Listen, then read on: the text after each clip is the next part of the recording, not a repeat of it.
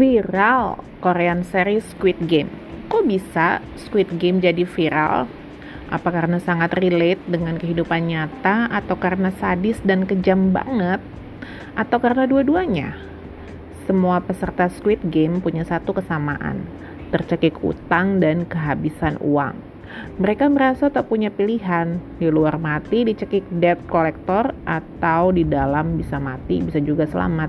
Dan bawa pulang 45,6 miliar won atau setara dengan 452 miliar rupiah.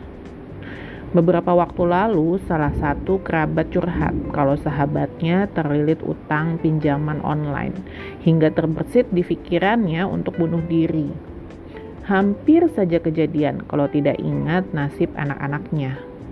Ia tak tahu kalau hukum melarang keras perusahaan pembiayaan menggunakan jasa debt collector yang menagih dengan kekerasan hingga mengancam nyawa. Kami menyarankan ia melapor ke Satgas Waspada Investasi.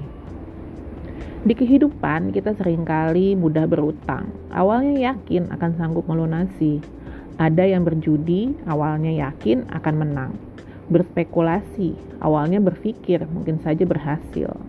Padahal tidak ada yang instan. Jemput rezeki kita dengan berusaha, berproses, dan bekerja. Sesuai pengingat dalam Al-Quran. Sesungguhnya manusia itu hanya akan memperoleh apa yang diusahakannya. Surat An-Najmah ayat 39. Kenapa agama mengharamkan kita berutang riba, maisir atau berjudi, goror atau berspekulasi? Karena tak ada hal baik dari sana. Organ tubuh manusia bisa jadi lebih berharga daripada nyawa manusia itu sendiri.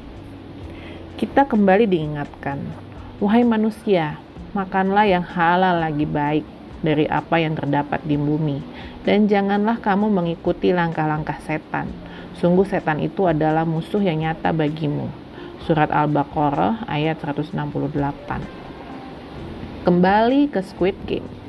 Kakek Oh Ilnam dan para VIP banyak uang, tapi tak juga merasa puas dan bahagia. Demikian juga banyak orang di kehidupan nyata ini mengajar dunia, padahal dunia ini bagai meminum air laut yang tak akan bisa menghilangkan haus. Rasulullah pernah bersabda, yang namanya kaya bukanlah dengan memiliki banyak harta, akan tetapi yang namanya kaya adalah hati yang selalu merasa cukup. Hadis riwayat Bukhari nomor 6446.